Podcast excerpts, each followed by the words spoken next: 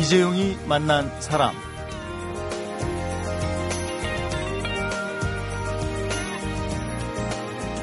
(500년이) 훨씬 넘는 세월을 나무끼리 살아온 곳이 있습니다. (1468년에) 세조의 능림으로 지정된 후에 (6.25) 전쟁도 피해가면서 지금까지 지켜준 광릉 숲인데요.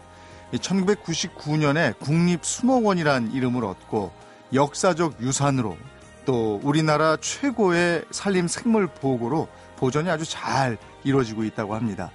이곳에서 우리의 풀과 나무를 찾아내고 사라져가는 것은 없는지 또 정말 가치 있는 것들은 자원화해서 생물 자원으로 보존하는 작업을 하고 있는 이유미 산림 생물 조사 과장과 함께 오늘은 12월 겨울 숲 이야기를 들어보도록 하겠습니다.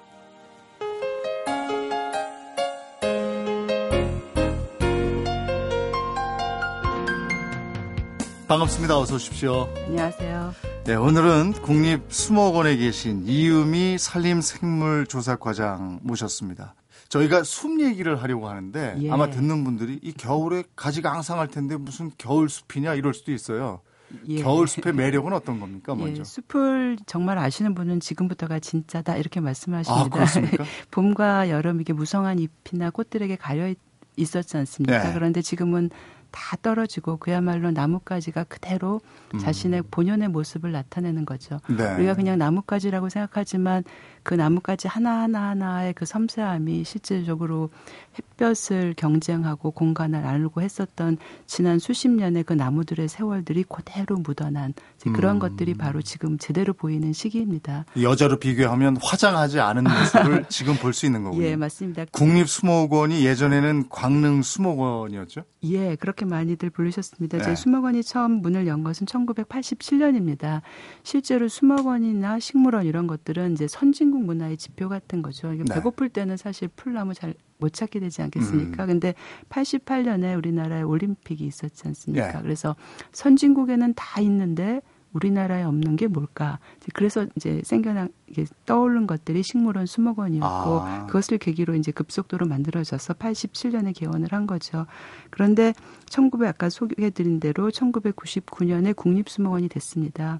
왜냐하면 이제 생물이라는 것들, 식물이라는 것들이 굉장히 중요한 자산인데 우리나라의 그런 중요한 식물 자산들이 어떻게 되는지 국가적으로 관리가 되고 있지 않다. 그래서 국가에서 무엇보다도 중요한 이런 일들은 해야 된다 해서 음. 본격적으로 1999년 국립수목원으로 이제 커진 거죠. 말하자면 국립수목원이 여기 말고 또 있습니까? 예, 현재로는 이제 유일한 국립 수목원이 있고요. 네. 두 곳에 지금 조성 중에 있습니다. 백두대간 국립수목원이 봉화에 만들어지고 예. 있어서 적어도 아시아 전체 생물자원 보존을 책임지겠다 이런 목표로 어. 만들어지고 있고요. 거기는 언제 가볼 수 있나요? 어, 2년 후에면 가보실 그래요? 수 있을 것 같고요. 예. 그다음에 세종시 한복판에도 지금 국립수목원이 만들어지고 있습니다. 어, 거기 막 건물 들어서고 이랬을 예. 텐데. 예, 예 아까 말씀드린 것처럼 식물원, 수목원을 가꾸는 일은 굉장히 좀 문화적인 일이지 않습니까? 예. 국가의 정부 그 도시에 이제 수목원이나 식물원인 것들은 굉장히 의미 있는 일이고요. 그 한복판에 그 호수 가까이에서 그렇군요. 그 소문에 의하면 국립수목원이 그곳에 만들어진다는 소문을 듣고 그 동네 아파트 분양도 훨씬 많이 됐다는 얘기도 있습니다. 땅값, 아파트값까지 들먹이 들썩들썩 하는 모양이죠. 예. 광릉으로 예. 좀 다시 좀 돌아가세요. 예, 예. 광릉이 세조 왕릉인데 예. 그게 원래는 신숙주가 받은 명당 자리였는데 세조가 죽어서 들어갈 자리도 빼앗은 꼴이다. 이렇게 돼 있군요.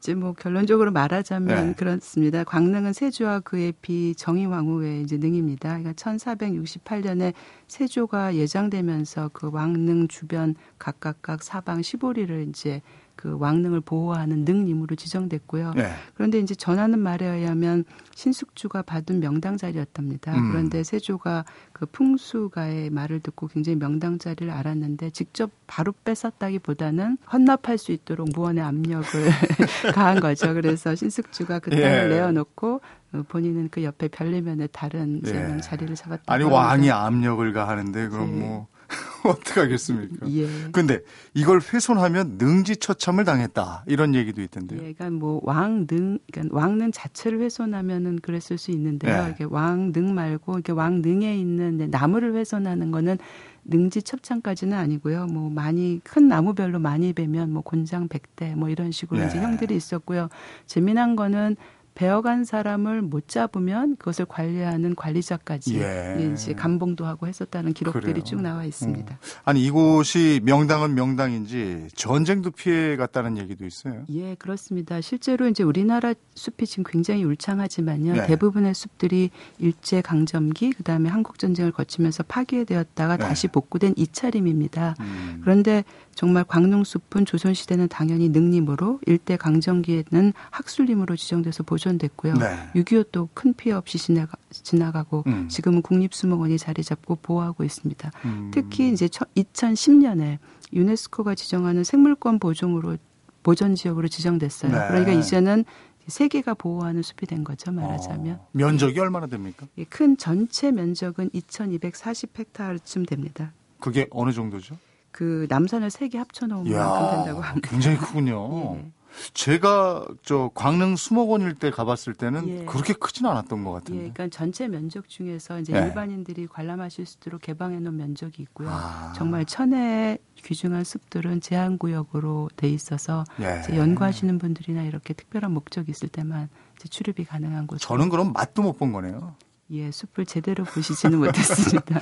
거기에는 희귀종이나 천연기념물도 많이 볼 수 있겠네요. 예, 뭐 우리나라에서 단위 면적당 생물 다양성이 가장 높은 곳이 저희 광릉숲이라고들 네. 말하고 있습니다. 또 숲이라는 것들이 이제 가만히 있지 않고 이렇게 변화하고 그 변화한 마지막 단계를 클라이맥스 극상 숲이라고 음. 합니다. 근데 아까 말씀드린 것처럼 대부분 복구된 2차 숲이어서 우리나라 중부 원대 지역에 그런 극상 숲은 어떤 곳이 있을까 이런 것들을 찾기 어려운데 음. 광릉 숲이 바로 그런 곳이고요. 그래서 가장 많은 생물들이 살고 있고요. 뭐 특산 식물도 많고 천연기념물만 21종쯤 네. 됩니다. 제가 수목원에 이제 취, 취직을 해서 처음 네. 가보고 굉장히 놀랬던 것이 제가 학교 다니면서 공부하면서 찾아 헤맸던 온갖 희귀 식물들이 여기는 평지에 얼레지, 층층둥글레, 산작약에 쫙 깔려 있는 걸 보고 정말 깜짝 놀랐었던 음. 기억이 납니다. 지금도 굉장히 깜짝 놀랄 때는 어떨 때 감동스러우니 아침 일찍 출근을 하면요. 네. 저희 수생식물원이 있는데 그 천연기념물 원앙이가 새끼들 데리고 줄줄줄 어. 다니고 그렇습니다. 그런 모습을 보면 정말 가슴이 뭉클하죠. 예. 네, 근데 사실은 저희 광릉 숲이 그렇게 천연님 600년 가까이 보호된 천연님도 굉장히 제일 큰 의미가 있고요. 두 번째로 정말 또 의미 있는 숲이 또 있습니다. 실제로 그 저희가 근대 임업의 100년이라고 하는데 일부 지역은 인공림이 조성되어 있는데요. 그곳에는 그 우리나라가 지금 전 세계적으로 가장 빨리 국토를 아름답고 푸르게 만든 그런 부분에 대해서는 정말 선진국이라고 할 수 있는데 자랑거리인 그런 임, 업 역사의 100년이 그곳에 다 음. 묻어 있습니다. 그래서 네. 지금은 남북한이 분단돼서 볼 수 없는 뭐 자작나무라든지 잎갈나무라든지 뭐 다양한 어떤 수종들이 다 전시물로 되어 아. 있고요. 아.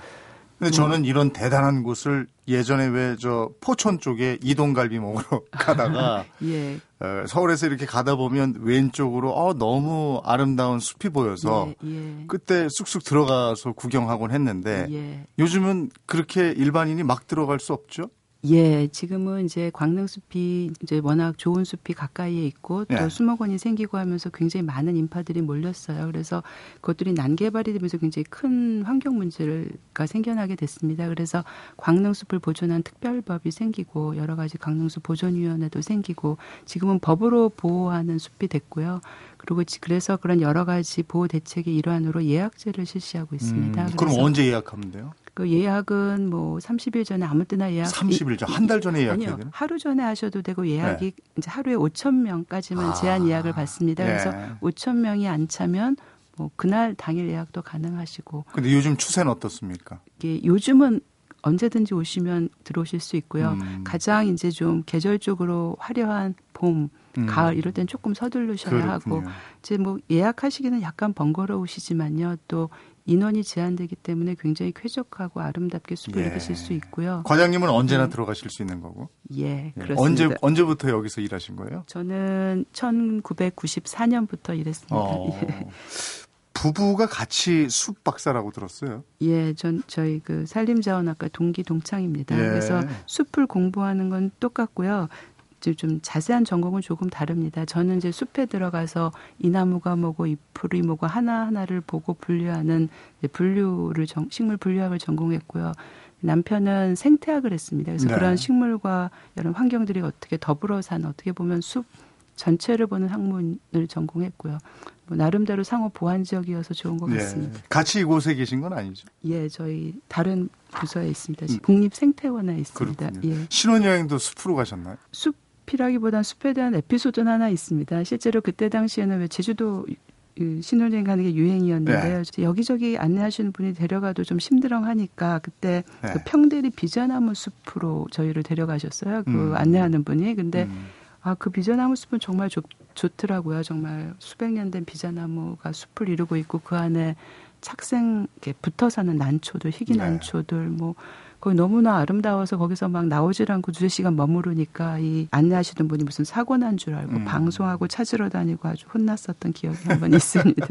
아주 그냥 말씀하시면서 표정을 봐도 예. 숲에 흠뻑 빠져 사시는 분이다 이런 생각이 드는데 예. 왜 저 의사분들이 내리는 처방 중에도 산림욕이라고 있잖아요. 예, 예. 예, 이번에는 저희들도 산림욕을 좀 시켜주셨으면 좋겠습니다. 예, 예, 그간에 야생화, 우리나무, 우리풀 뭐 찾아다니고 연구해온 그런 이야기도 좀 들려주시고요. 에, 책도 또 여러 권 내셨던데 우리가 정말 알아야 할 우리나무 100가지 또 한국의 야생화 이런 책을 또 내셨어요. 그러면 지금부터 우리 풀, 우리 나무 이야기로 이어가 보도록 하겠습니다. 사람, 시대, 그리고 이야기. 이재용이 만난 사람. 이재용이 만난 사람 오늘 초대 손님은 국립수목원의 이유미 산림생물조사과장입니다. 어, 아까 그걸 미처 안 여쭤봤네요. 산림 생물 조사과.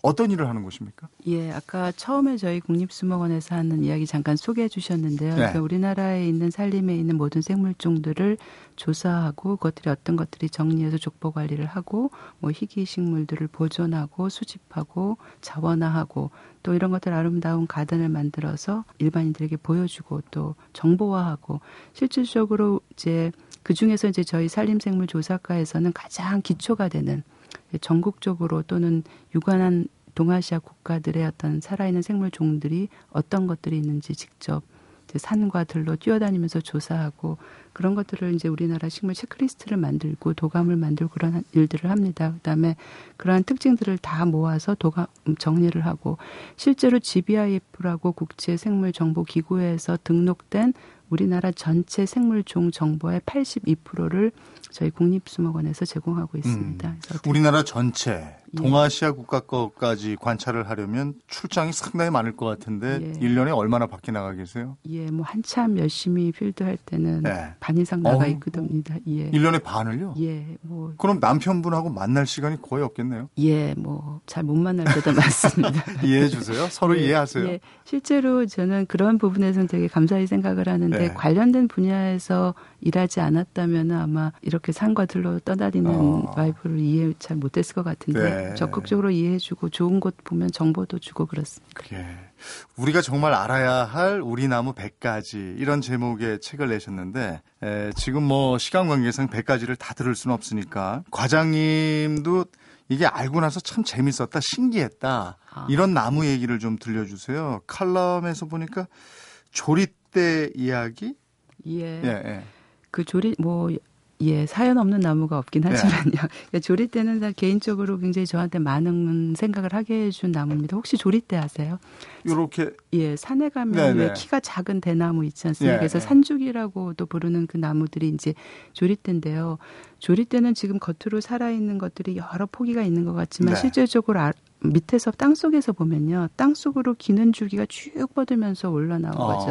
그러니까 실제로 이제 식물들이 정상적으로 번식을 하려면 어렵게 어렵게 꽃 피우고 뭐 종자 맺혀서 씨 뿌리고 이렇게 퍼져나가야 되는데 얘는 굉장히 손쉽게 살아갑니다. 어. 땅 속으로 줄기를 뻑 쭉쭉쭉쭉 뻗어서 네. 어떤 학자가 연구를 해봤는데 4km까지 동일한 클론 이 쭉 뻗어나갔다는 그런 기록들도 네. 있습니다. 굉장하죠. 근데 언뜻 보면 굉장히 무성하고 잘 사는 것 같지만 그 면적이 어떻든 간에 그것은 동일한 유전적인 다양성, 그러니까 유전적인 다양성이 굉장히 적은 거죠. 음. 만약에 어떤 위협이 생기거나 그러면 일시 한꺼번에 싹 사라질 수 있는 어. 굉장히 취약한 생긴 거죠. 그래서 실제로 조리대 같은 경우는 그렇게 막 번성하다가 더 이상 나가지 못하고 또 자기들끼리 자체 경쟁에 부딪히게 되면 꽃이 피고 일제 전부 다 사라져 버리는. 어. 그러니까 대나무도 왜 오랜만에 꽃 피고 나면 쭉 사라지는 네. 거나 마찬가지 얘기인데 그러니까 어떻게 보면은 당장 눈앞에 이익을 갖고 손쉽게 살아가는 것들이 굉장히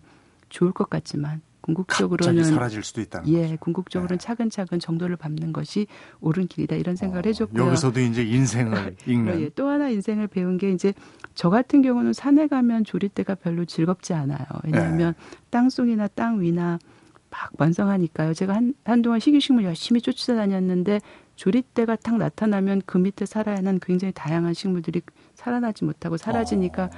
재미가 없죠. 그래서 개인적으로는 굉장히 조리대를 좀 미워했습니다.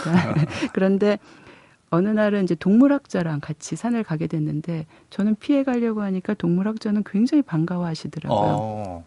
실제로 조리대가 식물하는 사람 입장에서는 굉장히 별을 별로지만 네. 동물하는 입장에서 보면 그 안이 굉장히 야생 동물의 굉장히 중요한 휴식터고 안식처고 아, 번식처고 예 실제로 네. 잠에서 깨어난 그 곰들은 그런 고기에 머물렀던 깨끗한 물 갖고 속을 치우고 굉장히 아. 야생동물 관리 입장에서는 중요하다 그러더라고요. 어. 그래서 아 자기 중심적인 한쪽만 보고 어떤 일들을 판단하면 안 좋겠다 이런 네. 생각을 했고요. 조립대 예. 얘기가 또 그런 얘기였어요. 예.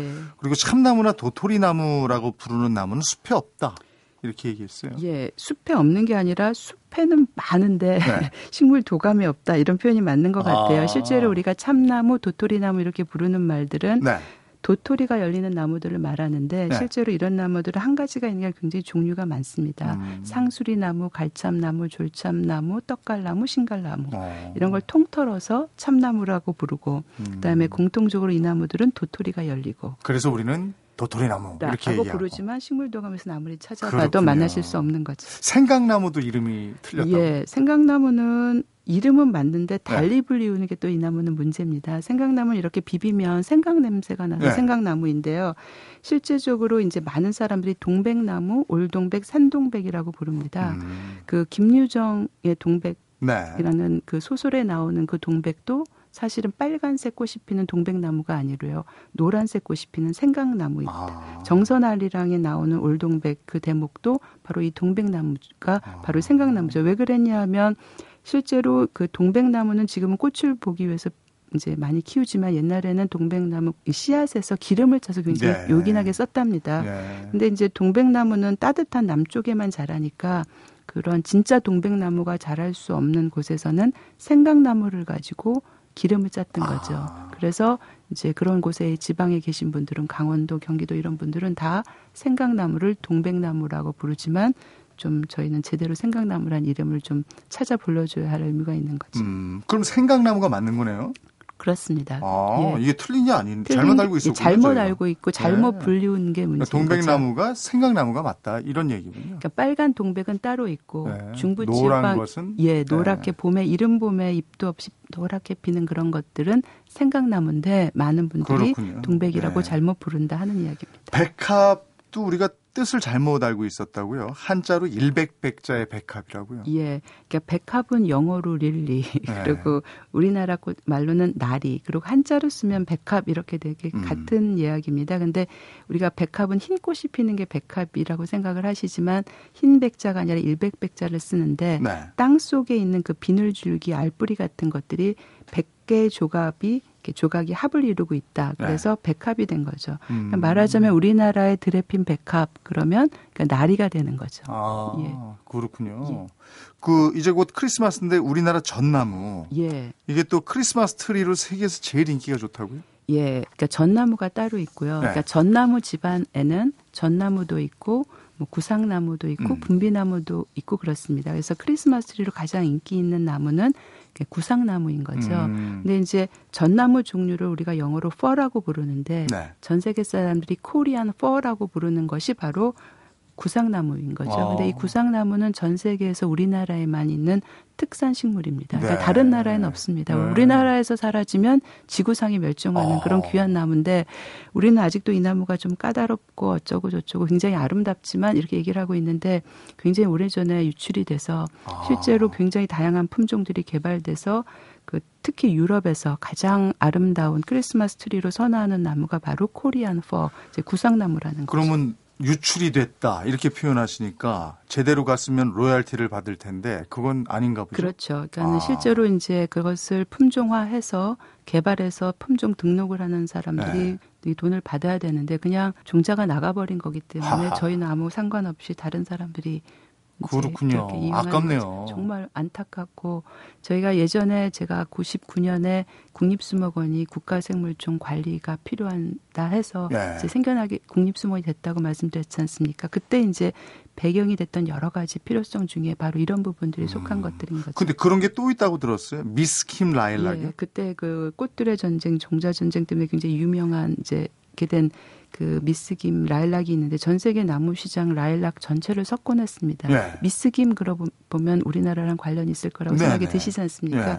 실제로 이것은 1947년에 멀지도 않아요. 여기 서울의 북한산 백운대에 있는 네. 그 털개회 나무 그게 다 라일락 종류 중에 하나인데요. 야생종 중에 중자 몇 알갱이를 가져간 걸 갖고 음. 이제 개량이 돼서 개화기도 굉장히 늘어나고 모양도 아름다운 품종이 만들어졌는데 그 품종 이름이 바로 미스김 라일락이었던 거죠.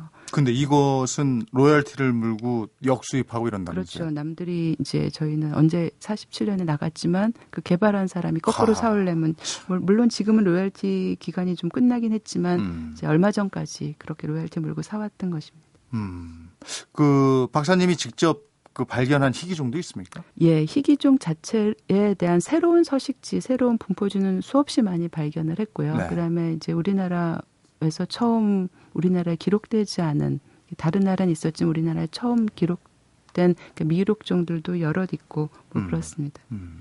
이런 거 발견하고 이러려면 뭐 오지로 위험한 데로 막 다니시겠네요. 아, 그렇죠. 정말 그 굉장히 많은 전국 방방곡곡에 네. 남들이 이제 손대지 않은 곳에 다녀야 되니까 오지에 많이 다니고 있습니다. 음. 아니 오늘 이렇게 얘기를 듣다 보니까 이 숲을 보존하는 것이 미래를 위한 확보다 이런 생각이 드는데 그래서 이번에는 왜 우리가 풀과 나무를 잘 보존하고 특히 우리의 풀과 나무들을 찾아내서 족보를 차근차근 잘 좀 만들어 둬야 하는지 그 궁금증을 좀 풀어보도록 하겠습니다.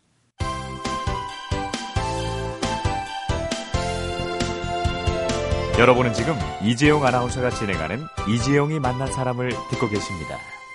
이재용이 만난 사람 오늘은 국립수목원의 이음희 과장과 함께하고 있습니다. 에, 숲 산림이 많이 감소하고 있다 이렇게 들었는데 어느 정도입니까? 예, 그러니까 2010년 기준으로 보면은 산림 면적이 636만 9천 헥타르랍니다. 그러니까 네. 전체 국토 면적의 63.7%입니다. 예전에 67% 있던 시절도 있으니까 네. 많이 줄어들었고요. 10년 전에 비하면 4만 7천 헥타 정도가 줄어들었는데 여의도 면적이 162배 정도 된다고 합니다. 역시 개발입니까? 그렇죠. 대부분 그렇습니다. 음. 근데 숲이 감소함으로 해서 일어나는 문제점들 어떤 게 있습니까? 예, 뭐 사실은 숲이 가지고 있는 지금 말씀하신 굉장히 미래에 중요한 식용, 약용, 뭐 그 신약 등 많은 어떤 직접적인 가치들도 물론 무궁무진하고요. 그 밖에 이제 숲이 가지고 있는 어떤 공익적 가치들이 헤아릴 수 네. 없지 않습니까? 땅을 유지하고 그 대기를 깨끗이 하고 토사 박쥐를 융지하고 휴- 요즘에는 이미 생물 다양성 보존은 물론이고 아름다운 경관을 주는 어떤 조망하는 그런 경관 가치, 심지어는 산림 치유까지 네. 그 무형의 그런 수많은 가치들을 이제 동시에 잃고 있는 거죠. 근데 한 가지만 뭐 그렇게 복잡하게 생각을 안 해도요. 한 가지만 생각해 보면은 저희는 이제 숨을 쉬고 있는데 이 숨을 쉬고 있는 산소는 숲에 있는 나무들이 강합성을 하는 과정에서 만들어내는 산물이지 않습니까? 네. 어떻게 보면 인간이 살아가는 어떤 의식주를 떠나서 어떤 생존 자체가 어떻게 보면은 숲에 의지하고 있는 것이 아닐까 저는 그렇게 생각합니다. 음. 생물 자원 전쟁 이런 얘기도 요즘에 심심치 않게 들리는데 예. 미래를 위해서는 자원을 확보해야 하고 그 중에서 식물이 대표적인 자원이다. 왜 이런 얘기가 나오는 거죠? 예, 이제 요즘에 BT, IT에서 BT 시대가 이제 왔다고 생각합니다. 네. 생명공학 기술이 발달하면 발달할수록 이제 많은 것들이 생겨나고 되는데 그것에 이제 원료 물질이 되는 생물, 뭐 특히 식물 같은 것들이 음. 있어야지 그런 발달된 기술도 활용할 가능성이 훨씬 많아지는 거죠. 그래서 이제 식물에서 또는 생물에서 식량, 질병 모든 것들을 이제 해결할 수 있는 것들이 나올 거라는 것이죠. 그래서 지금까지는 이제 선진국에서 이제 기술을 가지고 후진국 인데 자원이 많은 곳에 가져다가 선진국 기술로 개발해서 팔고 이용하고 뭐 이렇게 썼는데 뭐 그렇게 찾아서 이제 식물질도 만들어내고 뭐 슈퍼 식량도 만들어내고 이러고 있었는데 지금은 어떤 시대가 왜 그런 전쟁 얘기가 왜 나오냐면은 무조건 빼앗기지만 말고 이제 그런 빼 가지고 그러니까 자료원을 가지고 있는 나라에게도 권리를 줘야 된다. 음. 이런 그래서 실제로 주인 없는 들풀이 아니라 이런 모든 식물종, 생물종 하나 하나를 권리가 생기고 주권이 생기고 그것을 네. 확보를 얼마큼 하냐에 따라서 나라의 미래에 힘이 축적되고 음. 뭐 이러다 보니까 이제 생물 주권 이야기가 나와, 나오고 있고요. 이제 구체적으로 국제적인 협약에서 이러한 권리를 어떻게 줄 것인가에 대한 논의들이 지금 많이 이루어지고 있고 음. 그러합니다. 우리 그 왜 문익점 프로젝트라고 저도 아. 들어봤는데 예. 그건 지금도 활발하게 진행이 되고 있는 겁니까? 예, 사실은 이제 문익점 프로젝트라고 하시면 안 되고요. 이게 네. 문익점 프로젝트 하면 딱 어떤 일인지 느껴지시죠? 이- 그. 뚜껑에 이렇게 예, 싹 예. 몰래 가지고 들어오셨잖아요. 이제는 이제 방식이 바뀌었습니다. 네. 그러니까 왜냐하면 몰래 가져와서 이용을 하면 한쪽에만 이익이 되는 거지 않습니까? 네. 어떻게 보면은 자원 이런 이제 자원 확보 방식은 적절하지 않은 거죠. 그래서 아. 가져와서 개발한 나라 그, 나, 그 자원을 가지고 있는 나라 만약에 우리가 이렇게 계속 문익점 프로젝트로 간다 그러면 우리의 미스김 라일락 네. 뭐 우리의 은행나무 때문에 저희가 가슴 아픈 것처럼 음.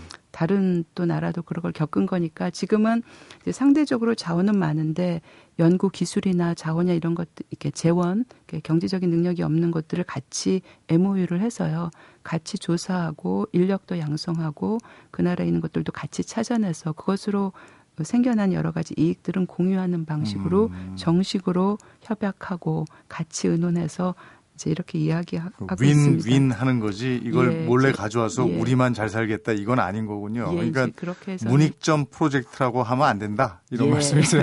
예, 이제 시대가 바뀌었습니다. 예. 이런 부분에 있어서 일반인들이 신경을 써줘야 하는 부분은 뭐가 있겠습니까? 예, 그러니까는 이제 일반인들이 신경 써주실 분도 있고 국가적으로 신경 쓸 부분들도 네. 있는데요. 그러니까 사실은 이제 저희 수목원 같은 경우 한 20여 년 전부터 이 전 세계 것들을 확보해서 지금 뭐 만 종 이상의 그 이력 관리가 된 정도를 확보하고 있고 네. 이것들은 그냥 되는 것들이 아니라 굉장히 노하우가 필요한 것들입니다. 음. 근데 요즘은 또 너무 자원 경쟁, 뭐 자원 생물해서 온갖 여러 곳에서 이제 동시 다발적으로 이- 이런 일들이 붐처럼 일어나는 네. 그러다 보니까 쭉 해오던 일들이 중단되기도 하고 새롭게 반복적으로 되기도 하고 그래서 이렇게 이런 일들은 이렇게 막 한번 유행처럼 가는 일이 아니라 차근차근 차근차근 단계를 받, 받아야 되는 일인 것 같습니다. 그래서 일반인들의 관심들도 그렇게 좀 이렇게 유행처럼 가지 말고 네. 지속적으로 갔으면 좋겠고요. 이런 일들이 실제로 예산이나 어떤 조직이나 이런 것들 을 운영하시는 기관에서도 이제 이런 어떤 배경적인 것들을 알고 이제 좀 잘 챙겨주셨으면 실질적으로 어떤 것들이 하는 것들이 국가적으로 이익인지를 좀 잘 따져서 뭐 예산도 주고 정책도 주고 하셨으면 좋겠다 하는 것들이 제 바람입니다. 네. 또 일반 분들에게 제가 이제 좀 하나 인식을 하나 해주셨으면 좋겠는 게 식물을 좋아하시는 건 굉장히 좋은데 식물을 좋아한 식물들을 가져와서 자기 집 앞에 가져다 놓는 것들은 사실은 그거는 사랑하는 게 아니라 훼손하는 거죠. 화분에 넣어가지고 기르는 예, 것도요. 예, 예. 이거는 상품을 사야 되는 거죠. 아, 예를 들면 야생에 있는 것들은 굉장히 다양한 상품으로 개발할 굉장히 풍부한 유전적인 다양성을 가지고 있는 야생의 집단입니다. 어, 야생에서 캐가면 안 되죠. 그렇죠. 예, 예, 그래서 그런 그런 것들을 좋다고 야생에서 가져오시면 어, 안 예, 되고 예. 거기서 선발하고 만들어진 것들을 잘할 음. 수 있도록 육성하고 그렇게 만들어진 상품을 가져와서 집에서 키우시는 일이 진짜 사랑하는 네. 방법인 것 예. 같습니다. 야생에서는 그냥 눈으로 보고 마음으로 아끼시기만 네. 하면 좋을 것 같습니다. 이 과장님이 이런 얘기도 하셨어요. 동물보다 식물이 한 수이다. 이건 아. 어떤 뜻에서 이런 말씀을 예, 하셨습니까? 아주 간단히 요약해서 말씀드리면 식물은 운동성이 없이 그 자리에 있지 않습니까? 네. 하지만 그 자리에 앉아서 곤충도 부르고 동물도 부르고 해서 꽃가루 음. 바지로 덮게 하고 음. 씨앗도 날려보내기도 하고 훨씬 더 머리를 많이 써서 움직여야 음. 되는 가능한 거죠. 네. 한 예를 하나 들어보면 참나무 숲에 음. 다람쥐가 살고 있었어요. 네. 그럼 참나무 집단의 크기가 참나무 집단이 다람쥐 집단의 크기를 조절할까? 다람쥐가 참나무 집단의 크기를 조절할까? 참나무? 예, 참나무 도토리가 알리는 다람쥐가 도토리를 조절하지 네. 않습니까? 그래서 언뜻 생각하기에는 다람쥐가 도토리를 먹고 사니까 다람쥐에 따라서 참나무들이 크고 작고 할 것 같지만 네. 거꾸로라는 거죠. 음. 참나무가 앉아서 다람쥐들을 컨트롤한다는 음. 거죠. 어떤 방법으로 하냐면은 내 손 안에 있어 이당. 그러니까 네. 해거리를 한답니다. 네. 그래서 매년 일정한 참나무가 일정한 도토리를 생산해내면 네. 다람쥐가 다 갖고 구석구석 다 먹을 고 잉여에 이제 도토리가 없어서 없을 텐데 해거리를 하면 이제 흉년이 든 해에는 다람쥐들이 다 찾아 먹어도 모자라지 않습니까? 네. 근데 그 다음에 그러다 보니까 굶어 죽는 다람쥐가 생기고 그 다음에 이제 풍년이 들어요 도토리가 그러면 다람쥐 집단의 크기가 작기 때문에 배부르게 먹고도 남는 잉여의 도토리가 생기고 네. 그 도토리들은 그 해에 이제 새로운 참나무들로 그렇죠. 커가고 뭐 네. 이런 여러 가지 방식으로 음. 이제 식물은 앉아서 움직이는 동물과 뭐 여러 가지 것들을 어쨌든, 조종하는 거죠. 어쨌든 공생이죠. 뭐. 예, 뭐 공생이라고 더, 더 예. 다람쥐 덕분에 더 늘어날 수도 있는 거고. 그렇죠. 그렇죠. 참나무가. 그것도, 예, 근데 그것을 조절하는 어. 것이 식물에게 주체가 있다는 어쨌든 거죠. 그것은 참나무다. 예. 어. 오늘 저 이유미 과장님 덕분에 숲 속에 제가 한번 들어갔다 나온 듯한 예. 느낌을 받습니다. 앞으로는 풀, 나무, 꽃 이름에도 좀 관심을 갖고 보게 될 것 같고요. 예, 산에 가도 시선이 좀 달라질 것 같습니다. 감사합니다. 오늘 나와주셔서 고맙습니다. 네, 감사합니다. 네.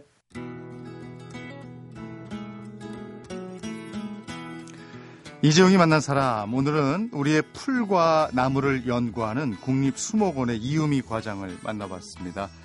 사과나무는 꽃을 피워야 할 때를 어떻게 알게 되는지 또 질경이는 왜 길가에 많은지를 한번 좀 생각해 본다면 사람은 무엇으로 사는가 이런 생각에서도 자유로워질 수 있을 것 같습니다.